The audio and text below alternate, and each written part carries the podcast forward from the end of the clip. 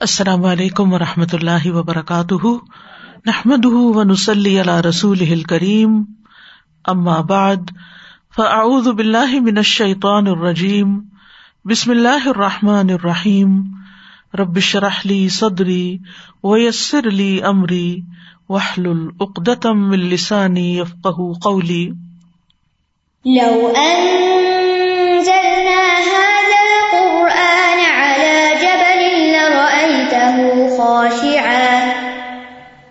لرأيته خاشعا متصدعا من خشية الله. وتلك الأمثال نضربها للناس لعلهم يتفكرون. اللہ سبحان تعالیٰ نے بنی اسرائیل پر بے شمار انعامات کیے۔ انہیں ہر طرح کی نعمتوں سے نوازا۔ انہیں ان کے دشمنوں سے نجات دی، لیکن اس کے باوجود ان کے دل اللہ کے آگے جھکے نہیں۔ ان کے دلوں میں نرمی نہیں پیدا ہوئی، ان کے اندر شکر گزاری نہیں آئی۔ تو اللہ سبحان تعالیٰ نے ان کے دلوں کو سخت کر دیا۔ آج ہم دلوں کی سختی کے بارے میں، سنگ دلی کے بارے میں پڑھیں گے ایک مثال جو سورت البقرا کی آیت نمبر چوہتر میں پائی جاتی ہے۔ وہ اد قتل تم نفسن واقعہ یا قصہ یہاں سے شروع ہوتا ہے۔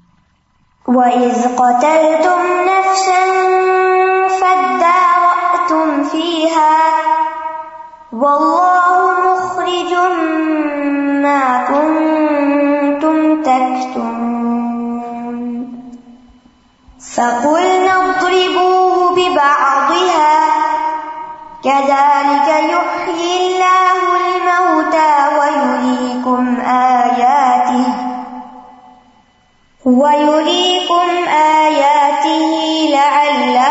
تعقلون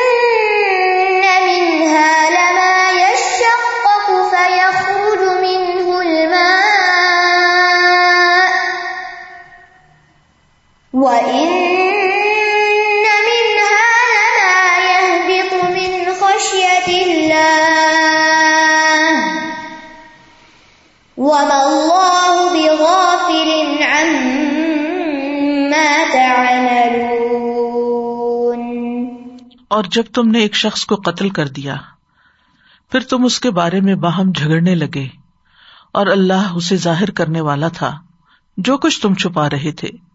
تو ہم نے کہا، اس مقتول کو اس گائے کے بعض حصے سے ضرب لگاؤ۔ اسی طرح اللہ مردوں کو زندہ کرے گا اور وہ تمہیں اپنی نشانیاں دکھاتا ہے تاکہ تم عقل سے کام لو۔ پھر اس کے بعد تمہارے دل سخت ہو گئے، گویا کہ وہ پتھروں کی طرح ہے یا ان سے بھی زیادہ سخت۔ اور بے شک بعض پتھر وہ ہیں کہ ان میں سے نہریں پھوٹ نکلتی ہیں۔ اور بے شک ان میں سے کچھ ایسے ہیں کہ جو پھٹ پڑتے ہیں تو ان میں سے پانی نکل آتا ہے۔ اور بلا شبہ ان میں سے کچھ ایسے ہیں کہ وہ اللہ کے خوف سے گر پڑتے ہیں۔ اور اللہ ہرگز اس سے غافل نہیں ہے، جو بھی تم عمل کرتے ہو۔ اس مثال کا سیاق و سباق کچھ اس طرح ہے کہ بنی اسرائیل کا ایک شخص بے اولاد تھا مگر بہت مالدار تھا، اس کا بتیجا اس کا وارث بنتا تھا۔ تو بتیجے نے چچا کو قتل کر دیا اور اس کی لاش کو رات کے وقت اپنے ہی یعنی بنی اسرائیل ہی کے ایک آدمی کے دروازے پر پھینک آیا۔ پھر یہ دعوی کر دیا کہ اس شخص نے اسے قتل کیا ہے۔ اس کے نتیجے میں سب لوگ مسلح ہو کر ان کی طرف گئے اور ان کا قبیلہ بھی مسلح ہو گیا اور آپس میں ایک دوسرے سے جھگڑنے لگے اور ایک دوسرے پر الزام تراشی کرنے لگے۔ تو اتنے میں ایک عقل مند شخص نے ان سے کہا کہ تم آپس میں کیوں جھگڑتے ہو؟ تمہارے درمیان اللہ کے رسول موجود ہیں، تم ان سے فیصلہ کروا لو۔ لہٰذا وہ علیہ السلام کے پاس آئے اور انہوں نے اس واقعے کا ذکر کیا۔ تو علیہ السلام نے فرمایا کہ اللہ تمہیں ایک گائے ذبح کرنے کا حکم دیتا ہے۔ انہوں نے کہا، کیا تم ہم سے مزاق کرتے ہو؟ پھر انہوں نے گائے سے متعلق بہت سے سوالات کیے۔ کہ اس کا رنگ کیسا ہو، اس کی شکل کیسی ہو۔ اور کہنے لگے کہ گائے ہم پر مشتبہ ہو گئی ہے۔ تو علیہ السلام نے کہا کہ وہ ایسی گائے ہے جو نہ ہل جوتتی ہے زمین میں ہل نہیں چلاتی، نہ کھیتی کو پانی دیتی ہے۔ صحیح سالم ہے، اس میں کسی قسم کا رنگ اور نشان نہیں۔ تو انہوں نے کہا، اب تم ٹھیک بات لائے ہو، اور پھر انہوں نے اس گائے کو ذبح کیا۔ اور لگتا ایسا تھا کہ وہ ذبح نہیں کریں گے۔ بہرحال اگر وہ پسو پیش نہ کرتے، بہت سے سوالات نہ کرتے، تو حکم کی اطاعت بھی ہو جاتی اور مسئلہ بھی حل ہو جاتا۔ لیکن چونکہ انہوں نے بحث مباحثے سے کام لیا، بہت سے سوالات کیے، تو بالآخر انہیں گائے تو مل گئی، لیکن اس کی بھاری قیمت چکانی پڑی۔ کہا جاتا ہے کہ صرف ایک ہی شخص ایسا تھا جس کے پاس وہ گائے تھی، اور اس نے پھر بہت بڑا مطالبہ کیا کہ اس گائے کی کھال بھر سونا اگر تم مجھے دو گے۔ یعنی گوشت تم نکال کر اتنا سونا مجھے دو گے تو تب میں تمہیں یہ گائے دوں گا۔ بہرحال انہوں نے جیسے تیسے اس گائے کو خریدا اور اس کے بعد یہ کہ اس کو ذبح کیا۔ ذبح کرنے کے بعد اس کا ایک ٹکڑا مکتول کے جسم پر جو ہی مارا گیا تو مکتول اٹھ کر بیٹھ گیا اور اس نے واضح طور پر اپنے بتیجے کی طرف اشارہ کرتے ہوئے کہا کہ اس نے مجھے قتل کیا۔ اب جب دوبارہ اللہ تعالیٰ نے اس کی روح کو قبض کیا تو بتیجے نے کہا، اللہ کی قسم، میں نے تو اسے قتل نہیں کیا، پھر قسم کھا لی۔ جبکہ اتنا بڑا معجزہ اپنی آنکھوں کے سامنے دیکھ چکے تھے۔ ان کی آنکھوں کے سامنے ایک مردہ شخص زندہ ہو کر بیٹھتا ہے اور بتاتا ہے کہ قاتل کون ہے، لیکن قاتل پھر بھی ڈٹائی کے ساتھ قسم کھا لیتا ہے کہ میں نے قتل نہیں کیا۔ تو اللہ تعالیٰ نے فرمایا تم قسط قلوب ممباد کا اس کے بعد پھر تمہارے دل سخت ہو گئے۔ یعنی اس واقعے کو دیکھنے کے بعد، بجائے اس کے کہ مجرم کو پکڑا جاتا، تم نے مجرم کی ہاں میں ہاں ملا دی۔ لہذا جرم کرنے والے یا ظالم کا ساتھ دینے کی بنا پر ان سب کے دل سخت کر دیے گئے۔ اسی طرح یہ ہے کہ طویل مدت گزرنے کے ساتھ ساتھ بنی اسرائیل کے دل سخت ہو گئے تھے۔ بہت سی انہوں نے آیات دیکھی، معجزات دیکھے، لیکن کسی نصیحت اور معزت کو قبول نہیں کیا۔ اسی وجہ سے پھر ان کے دل سخت ہو گئے۔ ایک اور جگہ پر آتا ہے فبیما نقم لانا ہوں و قلوب ہم قاسیہ۔ ان کے اپنے عہد کو توڑنے کی وجہ سے یعنی انہوں نے جو عہد اللہ سے باندھا، اس کے توڑنے کی وجہ سے ہم نے ان پہ لانت کی اور ہم نے ان کے دل سخت کر دی۔ یعنی یہ ایک خاص واقعہ ہے، لیکن اس کے علاوہ بھی اوور آل بنی اسرائیل کا جو رویہ رہا، اللہ تعالی کی آیات کے ساتھ، اللہ تعالیٰ کے پیغمبروں کے ساتھ، اس بنا پر ان کے دل سخت کر دیے گئے۔ اور کیسے سخت؟ فہی کل ہجارا جیسے پتھر ہوں، او اشد قصبہ یا پتھروں سے بھی زیادہ سخت، کیونکہ کچھ پتھر ایسے ہوتے ہیں کہ جو ٹوٹتے ہیں تو ان میں سے چشمے اور نہریں بہ پڑتی ہیں۔ اور بعض پتھروں سے پانی نکل آتا ہے، اور بعض پتھر اللہ کے ڈر اور خوف سے پہاڑوں کی چوٹیوں سے گر پڑتے ہیں، نیچے آ جاتے ہیں۔ تو آئیے ہم دیکھتے ہیں کہ اس مثال سے اللہ سبحان تعالی کیا بات سمجھا رہے ہیں۔ اور بذات خود اس مثال کے اندر کتنی گہرائی پائی جاتی ہے۔ جیسا کہ ہم جانتے ہیں کہ مثال اسی لیے بیان کی جاتی ہے کہ وہ چیز جو ہمیں نظر نہ آتی ہو، اسے کسی ایسی چیز کے ساتھ تشبیح دی جائے کہ جو نظر آتی ہو، جس کو محسوس کر سکتے ہو جس کو ہم سمجھ سکتے ہو تو دلوں کی سختی جو ہے، وہ کسی کو نظر نہیں آتی۔ دلوں کی سختی ایک مانوی سختی ہے، جس کو پتھروں کی سختی کے ساتھ تشبیح دی گئی، بلکہ اس سے بھی زیادہ سخت چیز کے ساتھ۔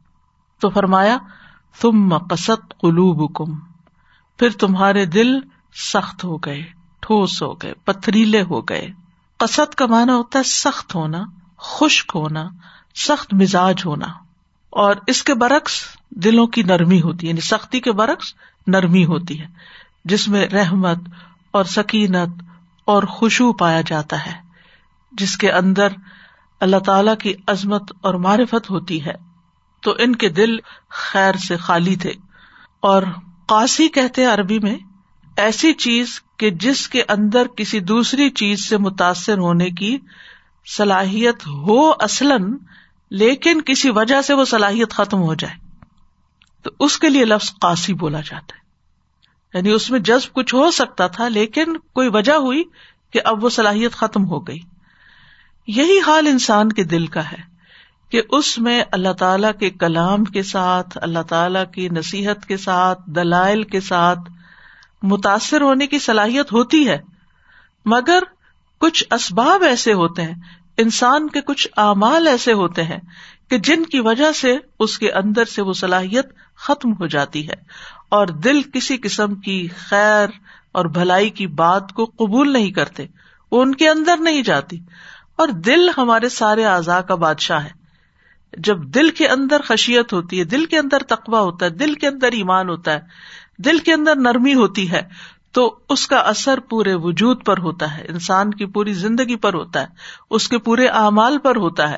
اور جب دل سخت ہو جاتے ہیں، تو سخت سے سخت بات اور پیار بھری بات اور نصیحت بھری بات پھر اثر نہیں کرتی۔ نتیجہ کیا ہوتا ہے کہ انسان خیر کی باتوں کو ایک کان سے سنتا ہے، دوسرے سے نکال دیتا ہے۔ بڑی بڑی عبرتناک واقعات اور مثالیں اپنے سامنے دیکھتا ہے، لیکن اس کے دل پر کسی قسم کا کوئی اثر نہیں ہوتا۔ یہاں یہ بات یاد رکھیے، ایک دل کی قوت بھی ہوتی ہے۔ وہ دل کی مضبوطی ہوتی ہے۔ دل کا ثبات ہوتا ہے، جماؤ ہوتا ہے۔ کسی کام کو کرنے کی صلاحیت اور توفیق ہوتی ہے۔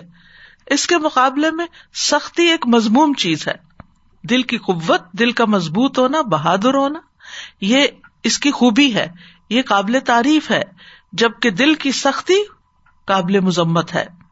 تو دل کو سخت نہیں ہونا چاہیے، بلکہ طاقتور ہونا چاہیے، کمزور نہیں ہونا چاہیے، بزدل نہیں ہونا چاہیے، لیکن نرم ہونا چاہیے۔ فرمایا تم مقصد قلوب کو ممباد کا اس کے بعد یعنی اوپر جو واقعہ گزرا خاص طور پر اس کے بعد، لیکن عمومی طور پر ان سارے انعامات اور معجزات کو دیکھنے کے بعد جو اللہ تعالیٰ نے بنی اسرائیل کو دیے، جیسے اللہ تعالیٰ نے ان کی توبہ قبول کر لی، پھر اسی طرح من و سلوا انہیں دیا پھر اسی طرح ان پر جب پہاڑ الگ کر کے ان سے وعدہ لیا کہ خزو ماں تعینہ کم بقوا کتاب کو مضبوطی سے پکڑو، پھر اس کو ٹال دیا پھر آپ دیکھیے کہ کس طرح دشمنوں سے نجات دی، کس طرح ان کو تورات دی گئی، ان کے اندر پیغمبر بھیجے گئے۔ تو یہ سارے جو انعامات تھے، ایک کے بعد ایک نعمت، ایک کے بعد ایک نعمت جس کا ان آیات سے پہلے تفصیل کے ساتھ سورت البقرہ میں ذکر ہو چکا ہے اور یہ اس سلسلے کی ایک طرح سے آخری آیت ہے کہ جس میں یہ بتایا گیا کہ ساری چیزوں کو پا کر تم نے جب اللہ کی بات نہیں مانی تو پھر تمہارے دل سخت ہو گئے۔ اللہ سبحان تعالیٰ نے بنی اسرائیل کو طیبات عطا کی تھی۔ اللہ سبحان تعالیٰ نے ان کو دشمن سے نجات عطا کی تھی۔ ان کے اندر امبیا بھیجے تھے۔ ان کو باقی جہان والوں پر فضیلت عطا کی تھی۔ وہ انی فدل تو کم عالمین یعنی ہر طرح کے انعامات اور اکرامات تھے، لیکن اتنی ہی شدت کے ساتھ ان کی طرف سے نافرمانیاں بھی تھیں۔ اور ڈٹائی کا رویہ تھا، جو ہمارے لیے ایک بہت بڑا سبق ہے کہ اگر کوئی بھی ایسی قوم جس پر اللہ تعالی کے انعامات ہوں، جس کے پاس اللہ کا پیغمبر آیا ہو، جس کے پاس اللہ کی کتاب محفوظ شکل میں ہو اور پھر وہ اس کو کوئی اہمیت نہ دے، تو پھر اللہ سبحان و تعالیٰ ان سے ہدایت کی توفیق چھین لیتا ہے۔ یہاں ان کے دلوں کی سختی کو کس چیز سے مثال دی گئی؟ فہیا کل ہے جا رہا تو ان کی مثال پتھروں جیسی ہو گئی۔ او اشد قصبہ یا اس سے بھی زیادہ سخت۔ یعنی وہ سختی میں پتھر کی مانند ہے، اور پتھر جو ہے وہ لوہے سے بھی سخت ہوتا ہے، کیونکہ فولاد ہو، سیسا ہو، لوہا ہو پیتل ہو، اس قسم کی جتنی بھی دھاتے ہیں جو سخت دھاتے ہوتی ہیں، جب انہیں آگ میں پگھلایا جائے تو وہ پگھل جاتی ہیں۔ اس کے برعکس، پتھر آگ میں پگھلتا نہیں ہے، وہ ٹوٹ جاتا ہے ریزا ریزا ہو جاتا ہے، لیکن میلٹ نہیں ہوتا۔ تو یہاں اسی لیے دلوں کو پتھروں سے تشبی دی گئی کہ وہ جب سخت ہو جاتے ہیں تو پھر وہ پگھلتے نہیں۔ پھر ایسے لوگوں پر اللہ کا کلام اثر نہیں کرتا۔ پھر فرمایا، او اشد او یہاں شک کے لیے نہیں ہے کہ اللہ تعالیٰ کو نوز بلا شک تھا کہ وہ پتھروں کی طرح تھے یا پھر وہ اس سے بھی سخت تھے۔ یہ شک کی بات نہیں ہے، بلکہ اس کے کئی معنی کیے گئے ہیں۔ ایک مانا یہ ہے کہ بل کے معنوں میں ازراب کے لیے، کہ پتھر کی طرح بل کے اس سے بھی سخت، یا پھر تنوع کے لیے تنوع کہتے ہیں اقسام بیان کرنے کو۔ کچھ لوگ ایسے ہیں جن کے دل پتھروں کی طرح بنی اسرائیل کے، کیونکہ درجات ہوتے ہیں نا لوگوں کے بھی۔ اور کچھ کے تو اس سے بھی زیادہ سخت ہے یہ مانا بھی کیا گیا ہے۔ اور او کا لفظ جو ہے بیسیکلی یہ حرف اطف ہے۔ اور حرف اطف کے بعد جو آتا ہے، اسے ماتوف کہتے ہیں۔ اشد۔ اور اس کا قاعدہ لغت عربی کے مطابق ماتوف کا اعراب وہی ہوتا ہے جو حرف اطف سے پہلے کا ہوتا ہے۔ تو حرف اطف سے پہلے کیا ہے؟ کل ہجارتی زیر آ رہی ہے۔ لیکن او اشدو آ گیا ہے، ہونا تو چاہیے تھا او اشدی، لیکن اشدو آ گیا۔ تو ایسا کیوں ہے؟ یہ قرآن کا اعجاز ہے۔ یہاں پر آپ دیکھیے کہ اصل میں اشدو سے پہلے ہوم محضوب ہے اور اشدو اس کی خبر ہے۔ یعنی ہوم اشد قصبہ اور یوں یہ جملہ اسمیا بن جاتا ہے۔ اور لغت میں جملہ اسمیا جو ہے، یہ سبات کا مانا دیتا ہے۔ یعنی ایسا ہی ہے۔ یعنی یہ بات جو کہی گئی ہے کہ او اشد قصبہ، تو اس پر بعض لوگوں نے اعتراض کیا کہ کیا اللہ تعالیٰ کو پتا نہیں تھا کہ وہ ہجارا ہے یا زیادہ سخت ہے پتھر ہے یا پتھروں سے بھی سخت ہے تو بات یہ ہے کہ بعض یہود کے دل ہجارا تھے اور بعض اس سے بھی زیادہ سخت تھے۔ اور اسی طرح ہم جانتے ہیں کہ دلوں کی حالت بدلتی بھی رہتی ہے۔ تو بعض وقت وہ ہجارا کی طرح ہوتے تھے، پتھر کی طرح، اور بعض اوقات اس سے بھی زیادہ سخت۔ اب دیکھیے کہ پتھر کے لیے سخت ہونا ایک خوبی ہے۔ یعنی پتھر کا سخت ہونا اس کے لیے خیر کا باعث ہے، کیونکہ اس سے سختی مطلوب ہے۔ جو کام پتھر سے لیا جانا ہے، اس کے لیے اس کو پتھر ہی ہونا چاہیے۔ کیونکہ اگر وہ پتھر نو مثال کے طور پر پہاڑ ہے چٹانے ہیں، اگر یہ پہاڑ سخت نہ ہو تو کیا ہو ہوا آئے اور سب کو اڑا کے لے جائے، بارش برسے اور سب بہ جائیں، یا دھوپ نکلے اور اگر مثلاً برف بھی ہے تو وہ بھی ساری پگھل جائے۔ تو پتھروں کے لیے تو سخت ہی ان کی خوبی ہے، لیکن انسان کے لیے پتھر جیسا ہونا اس کی مذمت ہے۔ سنگ دل اسٹون ہارٹیڈ اردو میں بھی آپ دیکھے سنگ دل کہتے سنگ پتھر کو کہتے فارسی میں۔ تو ہجارا کے بھی اپنے فائدے ہیں۔ یعنی پتھروں کے اپنے فائدے ہیں جو کہ آگے آیت میں آ رہے ہیں۔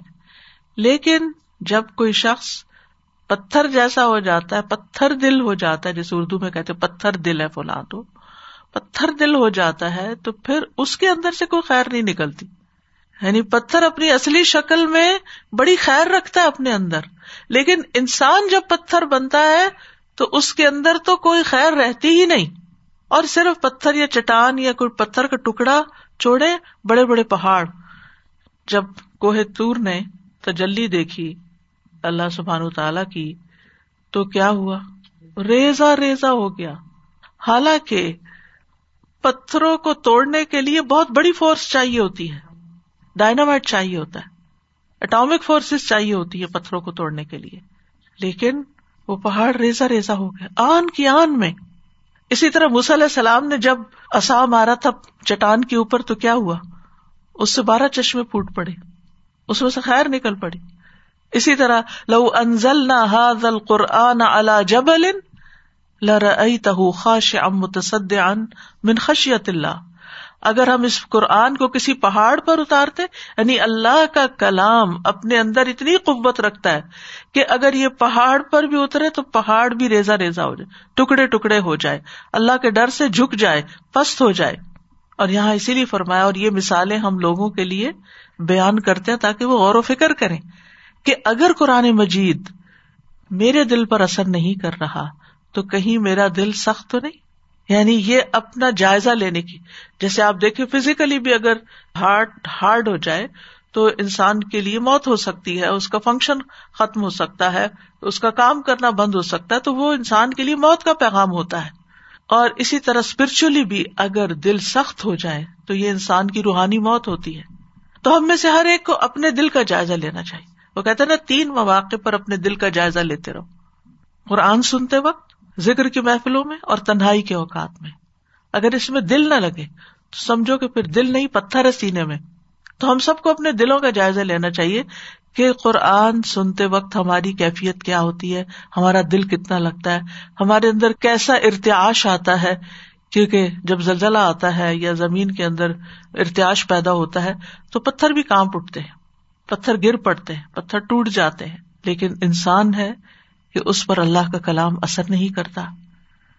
تو فرمایا وہ ان نہ من الحجارتی اور بے شک باز پتھر لما، البتہ ایسے ہیں جو یا تفجر منہ انہار اس میں سے نہریں پھوٹ پڑتی ہیں۔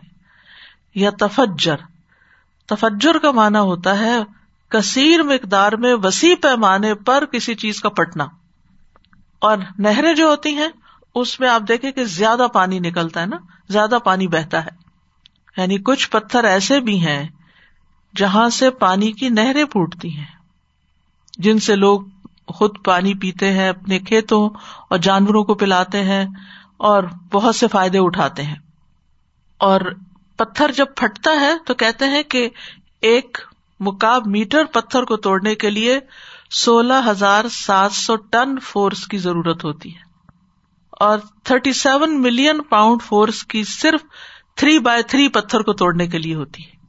یعنی اگر آپ اس کو کرش کرنا چاہیں تو seventy three million pound force آپ کو چاہیے۔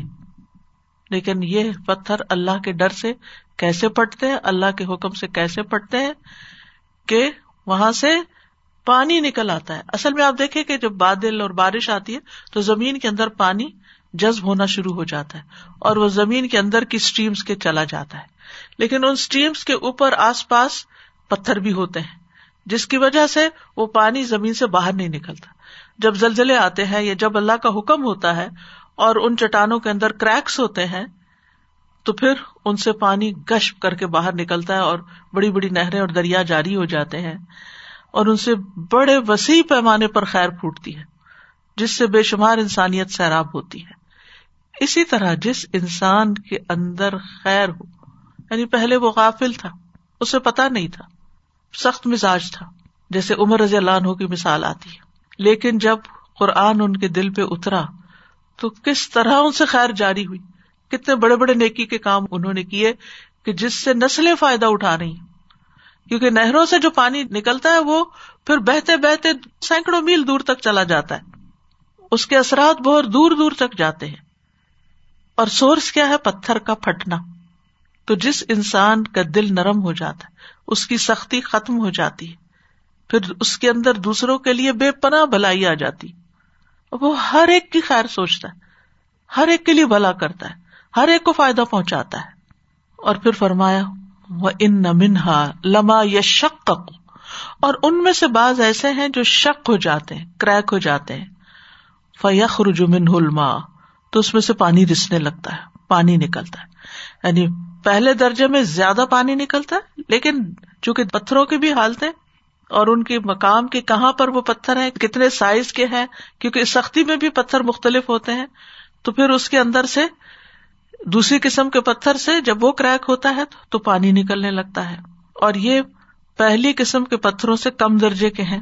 اور پانی جو ہے اللہ تعالی کا ایک بہت بڑا عطیہ ہے انسانیت کے لیے۔ انسان کی زندگی اس پر قائم ہے۔ صرف انسان نہیں، حیوان، نباتات، سب پانی کے محتاج ہوتے ہیں۔ تندرستی اور صحت کی بقا کے لیے پانی چاہیے ہوتا ہے۔ انسانی جسم کے اندر سب سے زیادہ مقدار پانی ہی کی ہوتی ہے۔ وجہ اللہ من الما اک اللہ شعی ان ہائی ہر زندہ چیز جو ہے، اس کی بنیاد پانی ہے۔ پانی کے بغیر انسانی زندگی کا تصور بھی نہیں۔ ہر چیز کی اصل پانی ہے۔ اب ہرارا کہتے کہ ایک مرتبہ نبی صلی اللہ علیہ وسلم کے پاس آئے اور کہا، یا رسول اللہ صلی اللہ علیہ وسلم، جب میں آپ کو دیکھتا ہوں تو میرا دل ٹھنڈا ہو جاتا ہے، آنکھوں کو قرار آ جاتا ہے۔ آپ مجھے ہر چیز کی اصل بتائیے۔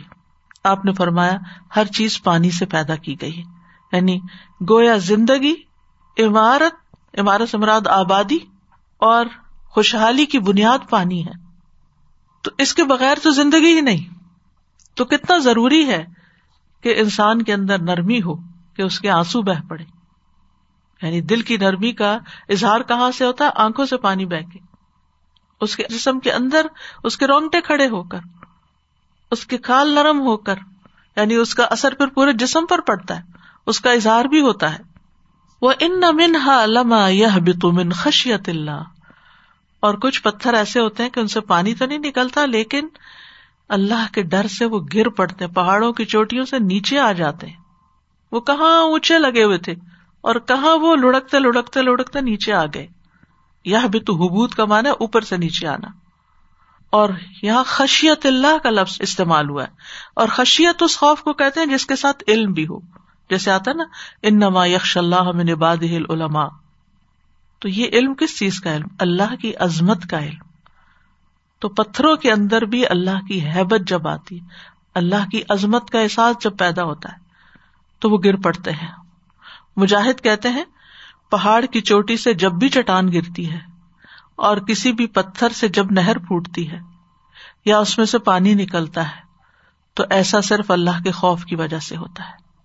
کیونکہ انسان حیوانات، نباتات کے علاوہ جمادات کے اندر بھی اللہ کی معرفت ہے۔ اسی لیے ہر چیز اللہ کی تصویر بیان کر رہی ہے۔ اسی لیے ان کے اندر اللہ کی خشیت آتی۔ آپ کو معلوم ہے نا کہ جب جمعہ کا دن آتا ہے تو ہر چیز قیامت کے آنے سے ڈرنے لگتی ہے۔ تو ہر چیز کیسے ڈرنے لگتی؟ کیونکہ ان کے اندر بھی اللہ کی معرفت ہے۔ ایک انسان ایسا ہے جو سنگ دل ہوتا ہے تو اس کے اندر اللہ کی معرفت نہیں ہوتی۔ اور پھر آپ دیکھیے کہ یہاں پر جو ترتیب بیان ہوئی وہ بھی بڑی دلچسپ ہے۔ سب سے پہلے تفجر کی بات کی گئی، پھر تشقق کی بات ہے، پھر حبوت کی بات ہے۔ تو آپ دیکھیں کہ اوپر سے پہاڑ سے پتھر لڑکتے ہیں نا، تو وہ صرف اوپر ہی ہلچل نہیں ہوتی۔ کہتے ہیں کہ وہ سب سے پہلے زمین کے اندر ہوتی ہے، پھر اس کے بعد دوسرے درجے کی ہوتی ہے، پھر اس کے بعد پہاڑ سے اوپر سے پتھر لڑکتے ہیں۔ وم اللہ بغافل عما تعملون، اور اللہ اس سے غافل نہیں جو تم عمل کرتے ہو۔ بغافل با یہاں زائد ہے، تاکید کے لیے آئی ہے۔ اور یہ ایک طرح سے تحدید ہے، دھمکی ہے، خوف دلانا ہے کہ تم جو کر رہے ہو کر لو، اس کے بعد اللہ تعالی تمہارا محاسبہ کرے گا اور تمہیں ایسی سزا دے گا جس کے تم مستحق ہو گے۔ کیونکہ تم نے اللہ کی نعمتوں کا انکار کیا نا شکری کی، اللہ کے حکم کا انکار کیا۔ اور یاد رکھیے کہ یہاں جو اللہ تعالی کے بارے میں یہ آیا نا کہ وہ غافل نہیں ہے، تو اللہ کا غافل نہ ہونا اس کی صفات سلبیا میں سے ہے۔ غفلت اللہ کے اندر نہیں ہے۔ صفات سلبیا ایسی ہوتی ہیں جن کا اللہ سبحان تعالیٰ اپنی ذات سے نفی کر دیتا ہے کہ اللہ ایسا نہیں ہے۔ اور یہ دو چیزوں پر مشتمل ہوتی ہیں۔ ایک، اس چیز کی نفی کرنا جس کا وہاں ذکر ہوا ہے یعنی غفلت کی نفی ہے غافل میں۔ اور دوسرا، اس کے برعکس، اس کی صفت کمال کو ثابت کرنا۔ غافل نہیں تو پھر کیا ہے؟ پوری طرح جاننے والا ہے۔ تو اللہ اس سے غافل نہیں جو لوگ عمل کر رہے ہیں۔ اور اس کو ایک رات میں یا ملون بھی پڑھا گیا ہے۔ اور یہاں براہ راست بنی اسرائیل سے خطاب ہے۔ اس دور کے بھی جب یہ واقعہ پیش آیا، اور پھر اس کے بعد نبی صلی اللہ علیہ وسلم کے زمانے کے یہود جو ہے ان سے بھی خطاب ہے۔ اور اس کے بعد بھی۔ اور پھر جیسا کہ آیات سے ایک سبق لینا ہوتا ہے، تو اس میں ہم سب کے لیے بھی ایک بہت بڑا سبق ہے کہ اگر ہم اللہ سبحان و تعالیٰ کے کلام سے اثر نہیں لیتے، تو پھر یہ ڈرنے کی بات ہے، فکر مندی کی بات ہے۔ تو بنیادی طور پر تو بنی اسرائیل کی سرزنش کی گئی کہ تم عجیب قوم ہو کہ مردے کا جی اٹھنا تم نے اپنی آنکھوں سے دیکھا۔ پھر بھی تم اپنے کفر اور سرکشی پر ڈٹے رہے، تمہارے دل نرم نہ ہوئے، پتھر جیسے ہو گئے، اس سے بھی سخت ہو گئے۔ اور ہم جانتے ہیں کہ بنی اسرائیل کے دلوں کی سختی اس سے بھی پتہ چلتی کہ جو انہوں نے اللہ کے کلام کے ساتھ کیا، جو انہوں نے اللہ کے امبیا کے ساتھ کیا۔ یعنی جب دل سخت ہوتا ہے نا، انسان بڑے سے بڑا گناہ کر لیتا ہے۔ اسے ڈر ہی نہیں لگتا۔ اس کے اندر سے حیا ہی نکل جاتی۔ اسے کوئی احساس ہی نہیں ہوتا۔ وہ ہر طرح کا ظلم کر لیتا ہے پھر۔ اسی وجہ سے ہم دیکھتے ہیں کہ بنی اسرائیل کے دلوں کی سختی ہی تھی کہ وہ امبیا کو نیکی کا حکم دینے والوں کو قتل کر دیا کرتے تھے۔ آپ سوچیے اگر ہمارے سامنے اللہ کے رسول صلی اللہ علیہ وسلم آ جائیں، تو ہمارے دلوں کا حال کیا ہو؟ ہمارے اندر کیسی محبت ہو؟ ہماری کیفیت ہی بدل جائے۔ وہ آواز دے تو ہم لبیک کہہ کے آگے بڑھے جیسے صحابہ کرام تھے۔ کیسی محبت تھی، کیسا تعلق تھا، کیسے معاملات تھے۔ اس کے برعکس آپ دیکھیے علیہ السلام کو کہ ان کی قوم ان کے ساتھ کیا کر رہی ہے۔ کبھی بحث مباحثہ کر رہے ہیں اور کبھی کہتے ہیں ہم اللہ کو ڈائریکٹ خود دیکھنا چاہتے ہیں اور ہم تمہاری بات نہیں مانیں گے، جب تک تم یہ کام ہمارا نہ کرو۔ اور جب وہ کہتے ہیں چلو ہم اپنا ملک واپس فتح کرتے ہیں تو کہتے ادہ بنتا و ربو کا فقاتلا، انا ہا ہنا قائدون۔ جاؤ تم اور تمہارا رب، ہم تو یہاں بیٹھے ہیں۔ تم لوگ جا کے لڑو اور جب فلسطین فتح ہو جائے تو پھر ہم بھی آ جائیں گے۔ انا للہ و انا راجو پھر اسی طرح امبیا کو قتل کرنا ان کے بائیں ہاتھ کا کھیل تھا۔ لوگوں کا مال ناجائز کھاتے تھے۔ پیغمبروں کا انکار کر دیتے تھے۔ اپنی خواہشات کو اللہ کے احکامات پر فوقیت دیتے تھے۔ اللہ کے وادوں کو توڑ دیتے تھے۔ کتاب میں تحریف کرتے تھے۔ اس پر عمل کرنا چھوڑ دیا۔ یعنی اللہ کے کلام کو بدل دیا۔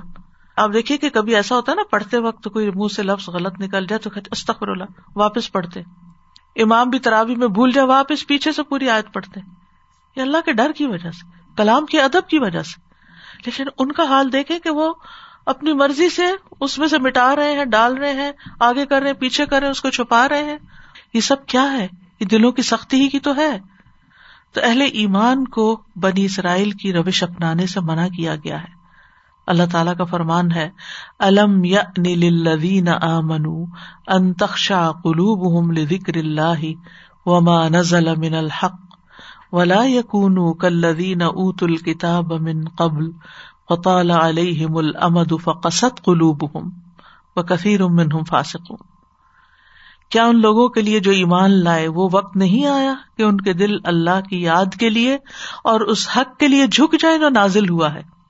اور وہ ان لوگوں کی طرح نہ ہو جائیں جنہیں ان سے پہلے کتاب دی گئی، پھر ان پر لمبی مدت گزر گئی تو ان کے دل سخت ہو گئے۔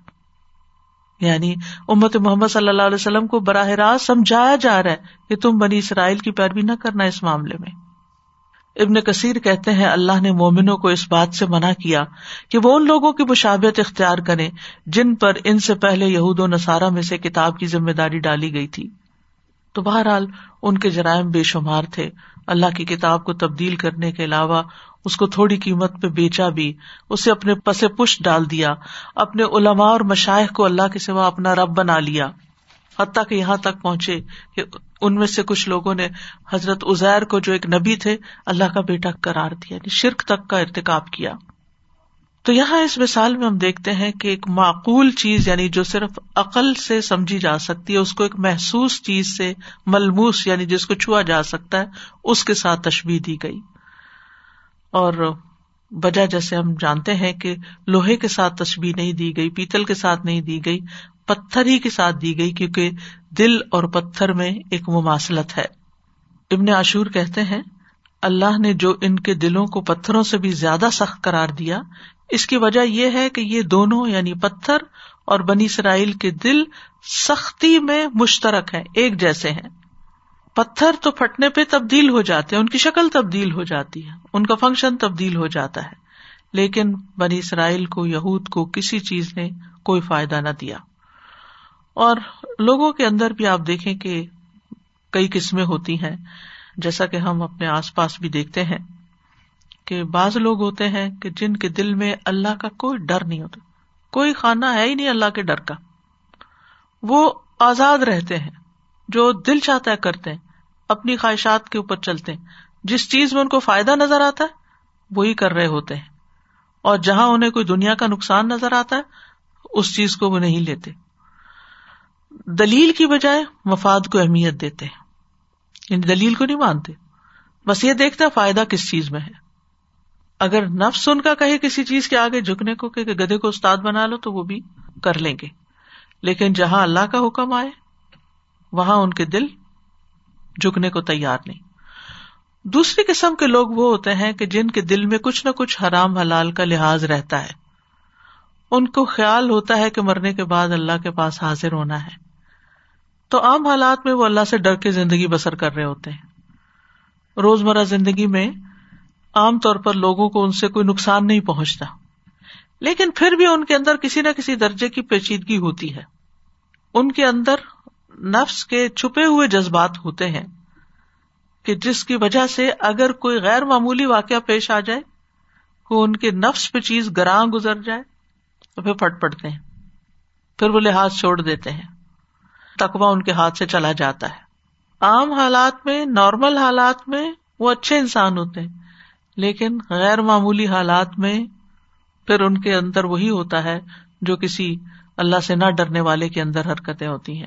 یعنی اللہ سے نہ ڈرنے والے جیسے ریاکٹ کرتے ہیں، ویسے ہی کرتے ہیں۔ صرف تیسری قسم کا انسان ایسا ہے جو پورے معنوں میں، حقیقی معنوں میں اللہ سے ڈرتا ہے۔ جو واقعی اللہ کو پہچانتا ہے اور اپنے آپ کو بھی پہچانتا اپنی کمزوریوں کو بھی جانتا ہے۔ وہ صرف عام حالات میں ہی اللہ سے نہیں ڈرتا، بلکہ ہر طرح کے حالات میں اللہ سے ڈرتا ہے۔ اپنے اوپر خود نگرانی کرتا ہے۔ نہ کسی کی محبت اس کو اللہ کی ناراضگی کی طرف لے جاتی ہے اور نہ کسی سے نفرت۔ کیونکہ عام طور پر لوگ محبت اور نفرت میں پھر عدل نہیں کر پاتے۔ وہ اللہ کی ناراضگی کے کام شروع کر دیتے ہیں۔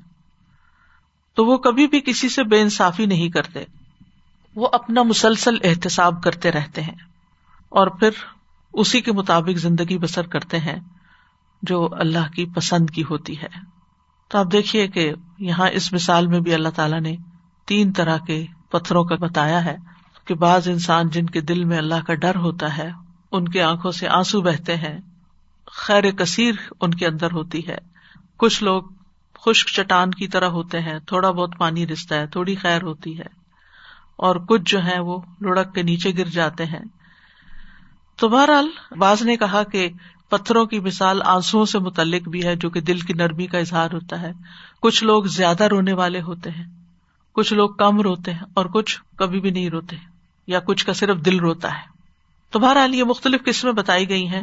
اصل بات وہی ہے کہ پتھر ان انسانوں سے بہتر ہوتے ہیں کہ جن کے دل سخت ہوتے ہیں۔ بنیادی طور پر یہ بات سمجھائی گئی ہے۔ لیکن ویسے غور و فکر کی کئی چیزیں لوگوں نے بطور سبق لی ہیں۔ تو چونکہ پتھروں کی تین قسمیں ہیں، تو بعض انسان جو ہے وہ خیر کی چابیاں ہوتے ہیں۔ جہاں جاتے ہیں، خیر ہی پھیلاتے ہیں، مبارک ہی ہوتے ہیں۔ وجا علنی مبارکن ائی نما کن ان سے بڑا نفع پہنچتا ہے وہ کثرت خیر ان سے نکلتی ہے۔ حدیث میں آتا ہے، لوگوں میں سب سے بہترین وہ ہے جو لوگوں کے لیے سب سے زیادہ فائدہ مند ہے۔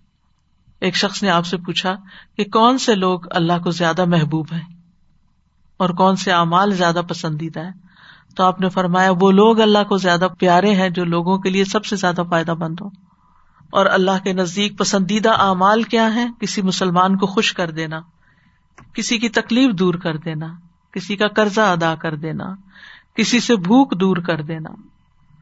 اور جس نے اپنے غزب کو روک لیا، اللہ اس کی خامیوں پہ پردہ ڈال دے گا۔ ابن کئیم کہتے ہیں فائدہ پہنچانے والا شخص ہی بابرکت ہوتا ہے۔ اور جو چیز سب سے زیادہ فائدہ پہنچاتی ہے وہ سب سے زیادہ بابرکت ہوتی ہے۔ اور لوگوں میں سے بابرکت انسان وہ ہوتا ہے جہاں بھی جاتا ہے اس سے فائدہ اٹھایا جاتا ہے۔ آپ دیکھیں نہر یا دریا جب چلتا ہے تو کیسا ہوتا ہے؟ کبھی کسی طرف رخ موڑ لیتا ہے، کبھی کسی طرف جدھر جدھر جاتا ہے، وہاں وہاں خیر ہی خیر ہوتی چلی جاتی ہے۔ لہذا ہم دیکھتے ہیں کہ صحابہ میں بھی کچھ لوگ ایسے تھے کہ جو ہر طرح کے خیر کے کام کرتے تھے، جیسے ابو بکر رضی اللہ عنہ، کہ ایک ہی دن میں جب نبی صلی اللہ علیہ وسلم نے کچھ سوال کیے اپنے صحابہ سے کہ جنازہ کس نے پڑھا تو انہوں نے کہا، میں نے پڑھا۔ مسکین کو کھانا کس نے کھلایا تو انہوں نے کہا، میں نے کھلایا۔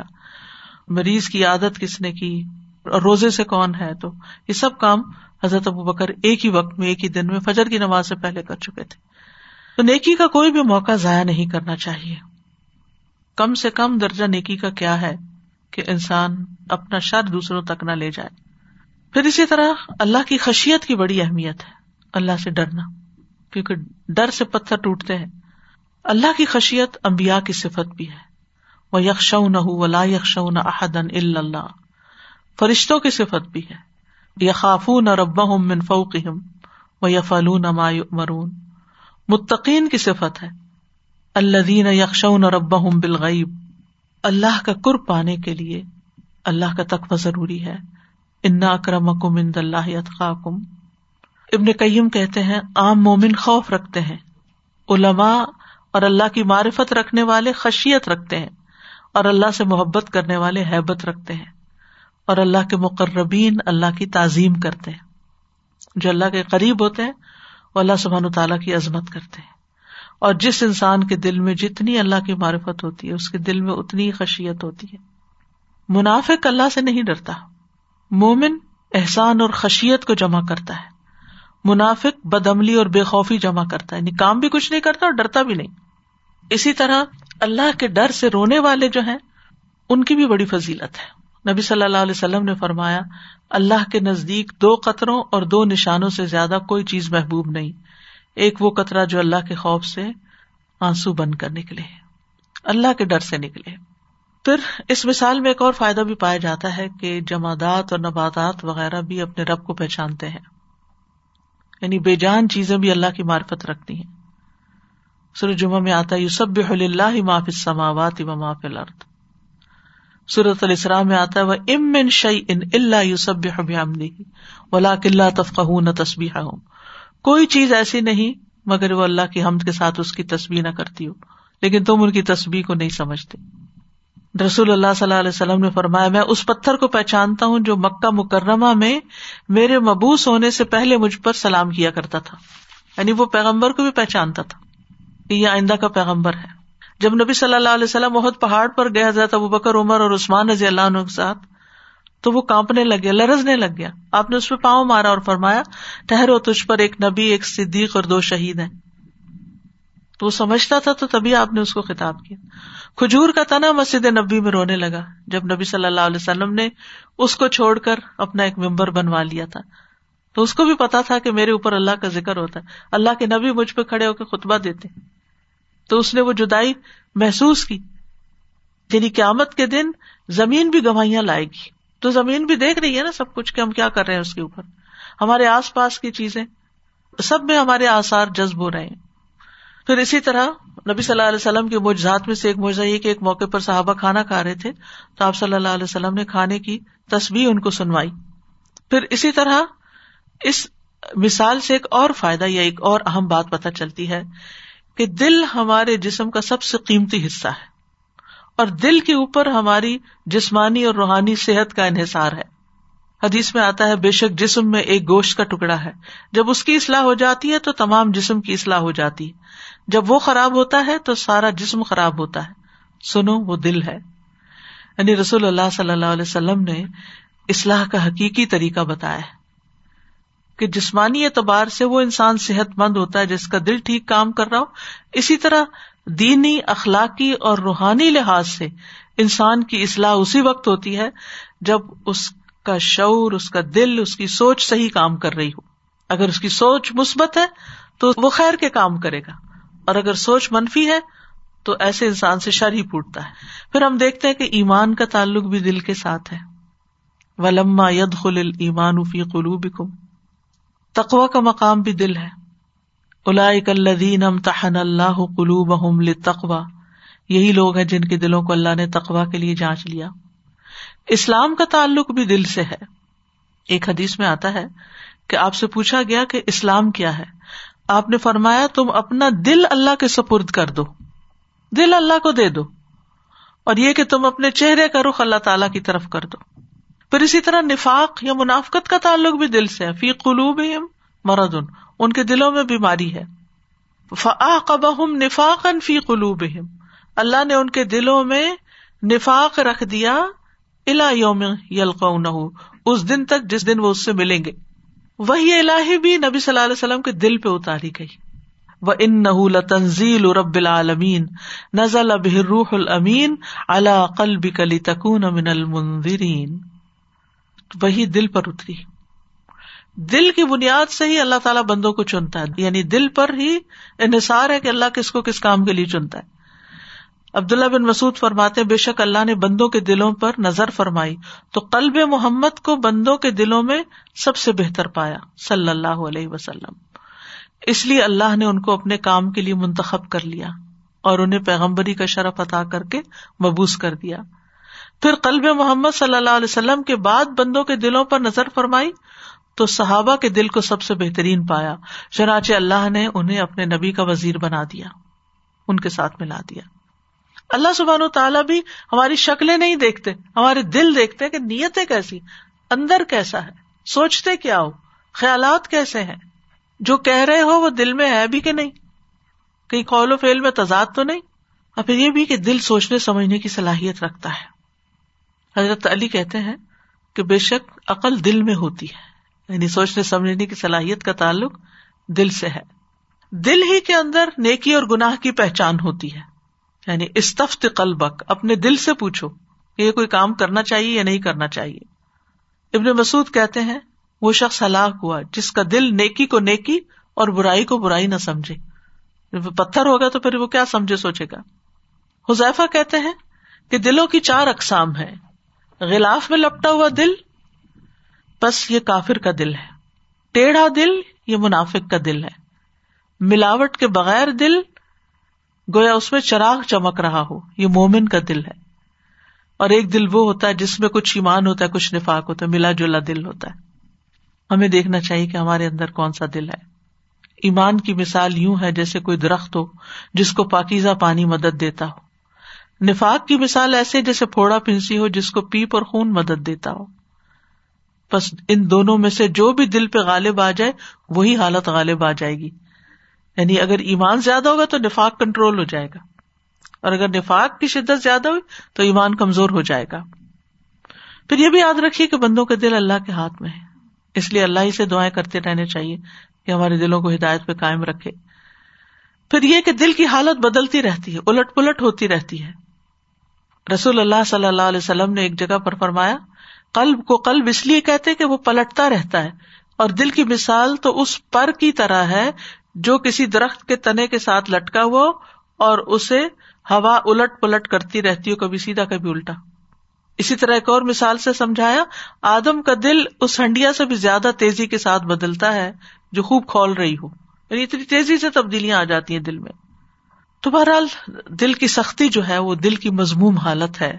جس سے پناہ مانگنی چاہیے، کیونکہ اللہ سے ڈرنے والوں کی صفت کیا ہوتی ہے؟ کہ جب ان کے سامنے قرآن پڑھا جاتا ہے تو ان کی کھالوں کے رونگٹے کھڑے ہو جاتے ہیں۔ وہ اپنے رب سے ڈرنے لگتے ہیں۔ پھر ان کی کھالیں اور ان کے دل اللہ کے ذکر کی طرف نرم ہو جاتے ہیں۔ یاد رکھیے، دل سخت ہونا بد بختی کی علامت ہے۔ ناکام انسان کی علامت ہے۔ رسول اللہ صلی اللہ علیہ وسلم نے فرمایا، ایسا بندہ ناکام و نامراد ہوا جس کے دل میں اللہ نے انسانیت کے لیے رحم نہیں رکھا۔ جس کے اندر کوئی رحم نہیں، وہ ناکام و نامراد ہے۔ اور جہنمی ہونے کی علامت ہے کہ انسان کے اندر سخت مزاجی ہو، بدخوئی ہو اور تکبر ہو۔ یعنی دل کی یہ سختی جو ہے، یہ ہجارہ جو ہے، یہ جہنم کا ہجارہ ہی بننے والا ہے۔ دل کی سختی کی وجوہات کیا ہوتی ہیں؟ ایمان کے بعد کفر کے رستے پہ چلنا، اللہ کی آیات سے اعراض برتنا یعنی جب نصیحت کی جائے تو توجہ ہی نہ دینا، غفلت میں پڑے رہنا لاہیت قلوب اللہ کے ذکر سے روگردانی کرنا، منہ موڑ لینا، رب کو یاد نہ کرنا، فرائض سے پیچھے رہنا، خصوصاً جمعہ وغیرہ سے، گناہ کرنا، کیونکہ گناہ دلوں پہ غلبہ پا لیتے ہیں۔ رسول اللہ صلی اللہ علیہ وسلم نے فرمایا، دلوں میں سے ہر دل کے آگے گناہوں کے بادل آ جاتے ہیں۔ جس طرح چاند کے آگے بادل آتے ہیں، چاند چمک رہا ہوتا ہے، اچانک بدلی سامنے آ جاتی ہے اور تاریخ ہو جاتا ہے۔ جب بدلی سامنے سے ہٹ جاتی ہے تو روشن ہو جاتا ہے۔ گناہ سے توبہ کر لیتا ہے انسان تو دل پھر چمکنے لگتا ہے۔ اور ہمارے دل کا حال تو ہم اپنے کو خود ہی جانتے ہیں نا، کوئی اور تو نہیں جانتا۔ اس لیے علاج بھی خود ہی کرنا ہوگا کہ اگر دل میں کسی وقت کچھ بھی ایسی چیز آئے تو فوراً اس کی صفائی کر دی جائے۔ دل فتنے قبول کرتے ہیں۔ دلوں میں ہی دنیا کی محبت ہوتی ہے۔ رسول اللہ صلی اللہ علیہ وسلم نے فرمایا، اس ذات کی قسم جس کے ہاتھ میں میری جان ہے۔ تمہارے اوپر یقیناً دنیا برسا دی جائے گی یعنی تمہیں بہت دنیا مل جائے گی۔ یہاں تک کہ تم میں سے کسی ایک کے دل کو کوئی چیز ٹیڑھا نہ کرے گی، مگر مزید دنیا کی طلب۔ یعنی دنیا کی لالچ ہر زیادہ سے زیادہ کی لالچ دلوں کو ٹیڑھا کر دیتی۔ اسی طرح عام روزمرہ زندگی میں کثرت کلام اور کثرت تعام بھی دلوں کو بگاڑنے کا سبب بنتے ہیں۔ باصلف سالین کہتے دو خصلتیں دل کو سخت کر دیتی ہیں، زیادہ بولنا اور زیادہ کھانا پینا۔ ابن قیم کہتے ہیں، دل کو بگاڑنے والے پانچ امور ہیں۔ نمبر ایک، لوگوں سے زیادہ گل مل کے رہنا۔ یعنی ہر وقت سوشلائز کرنا۔ خواہش پرستی۔ اللہ کے علاوہ کسی اور سے دلی تعلق رکھنا یعنی اللہ سے بڑھ کے تعلق۔ زیادہ کھانا، زیادہ سونا۔ یہ پانچ چیزیں دل کو خراب کرنے والی چیزوں میں سب سے بڑی چیزیں ہیں۔ اسی طرح چیخنا، چلانا۔ صفوں کی درستگی کا خیال نہ رکھنا۔ تو دلوں کی سختی کے انسان کے اوپر نتائج بھی ہوتے ہیں۔ اس کے نتیجے میں انسان اللہ کے کلام کو اہمیت نہیں دیتا۔ قرآن پڑھنے کو اور قرآن کی مجلس میں دل نہیں لگتا۔ دین کی بات سننے کا شوق نہیں رہتا۔ کوئی نصیحت کی بھی جائے تو اس کو فراموش کر دیتا ہے۔ وہ نسو حزم مما دکھ روبی نعمتوں کا زوال شروع ہو جاتا ہے۔ سب سے بڑی بات یہ کہ دل کا سکون لٹ جاتا ہے۔ ایمان رخصت ہو جاتا ہے یا بہت کمزور پڑ جاتا ہے۔ لوگوں کی نفرت اور بکس کا باعث بھی بن جاتا ہے۔ دلوں کی سختی اور گمراہی جو ہے، یہ اللہ تعالی کی ناراضگی کا سبب بنتی ہے۔ علاج کیا ہے؟ ایمان کو مضبوط بنانے کے طریقے اختیار کریں۔ وہ چیزیں جو ایمان کو بڑھائیں، مضبوط کرے مثلاً قرآن کی کثرت سے تلاوت اور تدبر سے پڑھنا اس کو، کیونکہ قرآن شفا ہے۔ اپنی زبان کی اصلاح۔ رسول اللہ صلی اللہ علیہ وسلم نے فرمایا، کسی آدمی کا ایمان درست نہیں ہوتا جب تک اس کا دل درست نہ ہو۔ اور اس کا دل درست نہیں ہوتا جب تک اس کی زبان درست نہ ہو جائے۔ تو اپنے منہ سے نکلے ہوئے الفاظ پہ غور کرنا۔ پھر یتیم اور مسکین کا لحاظ رکھنا، دل کو اخلاقی برائیوں سے پاک رکھنا، جیسے خیانت، حسد، بغض، نفرت، پھر رات کا قیام، شہری کے وقت اللہ کے آگے گڑ گڑا کے رونا، دعائیں کرنا، نیک صحبت، حلال کھانا، ہر ماہ تین روزے رکھنا گنا ہونے پر فوری توبہ کرنا، روزانہ سو بار استغفار کرنا۔ رسول اللہ صلی اللہ علیہ وسلم نے فرمایا، میرے دل پر پردہ سا آ جاتا ہے۔ اسی وجہ سے میں ایک دن میں سو بار اللہ سے استغفار کرتا ہوں۔ یہ ہمیں لازم اپنے اوپر کر لینا چاہیے۔ گن کے یا تصویر پکڑے یا انگلیوں پہ کرے، لیکن گن کے کم از کم سو بار ضرور۔ اور سوچ کے استخر اللہ استخر اللہ استخر اللہ۔ اور جتنا زیادہ اتنا ہی اچھا ہے۔ پھر کثرت سے موت کو، قبر کو، حشر کو حساب کتاب، جسر جہنم، ان سب چیزوں کو یاد کرنا چاہیے۔ نبی صلی اللہ علیہ وسلم نے فرمایا، لذتوں کو توڑنے والی چیز موت کا تذکرہ کثرت سے کیا کرو۔ قبرستان جانا، عورتوں کے لیے تو منع ہے، لیکن مردوں کے لیے یا یہ کہ قریب سے گزرے انسان، اس سے عبرت پکڑے کہ ایک دن ہماری جگہ بھی یہی ہوگی۔ اللہ کرے وہ بھی نصیب ہو، کیونکہ اب اس قسم کی موتیں ہونے لگی ہیں کہ جس میں بعض اوقات وہ بھی نصیب نہیں ہوتی۔ رسول اللہ صلی اللہ علیہ وسلم نے فرمایا، میں نے تمہیں قبرستان جانے سے منع کیا تھا۔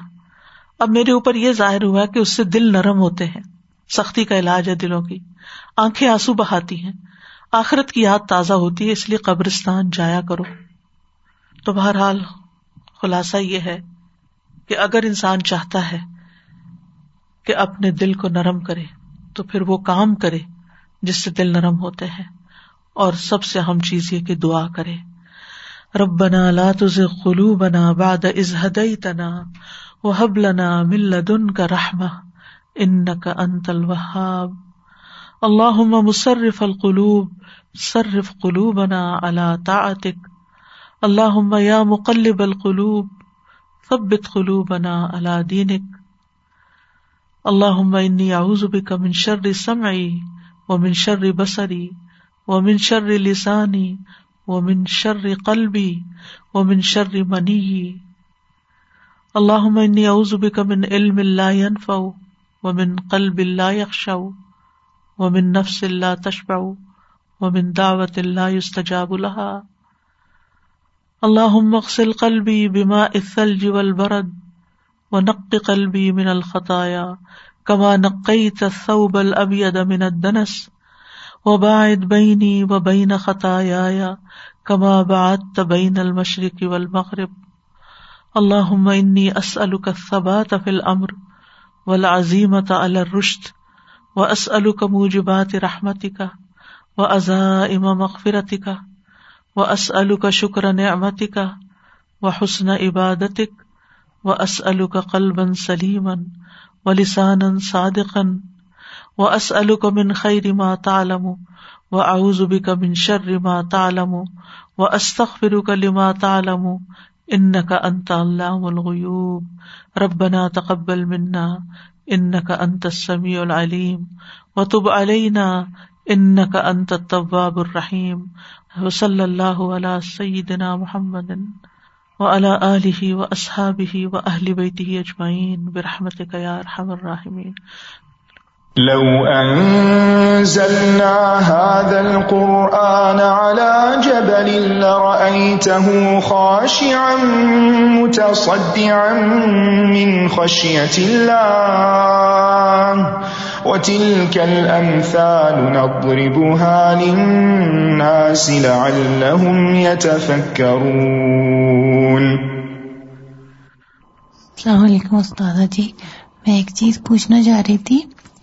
یہ جو قبرستان میں آپ نے بتایا کہ عورتوں کا جانا منع ہے تو مطلب اگر اس سے جیسے اس کی دیوار سے باہر ہیں اور گاڑی میں بیٹھے ہوئے ہیں تو ٹھیک ہے پھر ٹھیک ہے ہاں،؟ اور عبرت کے لیے بس جانا چاہیے ویسے نہیں جانا چاہیے اچھا۔ کچھ خواتین تو عدت میں بھی قبرستان چل پڑتی جی، ہیں، وہاں بھی سری ہیں۔ نافرمانی ہے ایک طرح سے۔ جی اصل میں ہم لوگ میرے ہسبینڈ جاتے ہیں نا اپنی امی کی قبر پہ ایوری سنڈے سیٹرڈے جو بھی ٹائم ملتا ہے تو وہاں کافی ساری عورتیں اندر قبر میں بیٹھی ہوئی ہوتی ہیں۔ اونچا اونچا قرآن اگر بتیاں وہ جلائی بھی ہوتی ہیں۔ تو لیکن میں نے کہا میں پوچھوں گی۔ اس کام کے لیے نہیں جانے صرف عبرت کے لیے۔ جی تو مطلب ہم گاڑی میں بیٹھ سکتے جی ہیں ہاں، دور بیٹھ نا۔ سکتے۔ سادہ جی قرآن کی ہی مثالوں سے ہمیں مل یہ ملتا ہے نا کہ کتنا ہی دل سخت کیوں نہ ہو۔ کوئی نہ کوئی ایک لمحہ ضرور ایسا آتا ہے کہ وہ دل اللہ کی طرف اور کچھ نہیں تو مبہوت ہی ہو جاتا ہے۔ جیسے وہ نمرود کے بارے میں ہم نے پڑھا تھا نا، جب وہ ابراہیم علیہ السلام سے جھگڑا کر رہا تھا۔ تو الزی کفر یعنی کہ ایک لمحے کے لیے مبوط ہوا تھا اس کا دل بھی، لیکن پھر پلٹ گیا۔ اسی طرح فرعون کے بارے میں بھی آتا ہے یعنی اللہ تعالیٰ کی کتنا ہی سخت دل کیوں نہ ہو، اللہ تعالیٰ انصاف کا معاملہ کرتے ہیں اس کے ساتھ۔ اس کو ایک نظر ضرور دکھاتے ہیں۔ بلکہ وہ تو اینڈ پہ سخت ہوتا ہے نا، اس سے پہلے تو سارے مواقع کھلے ہی ہوتے ہیں۔ وہ آخر داوانا ان الحمد للہ رب العالمین۔ سبحان اللہ و بحمد کا اشد اللہ اللہ اللہ انت استخر کا و اطوب السلام علیکم و رحمۃ اللہ وبرکاتہ.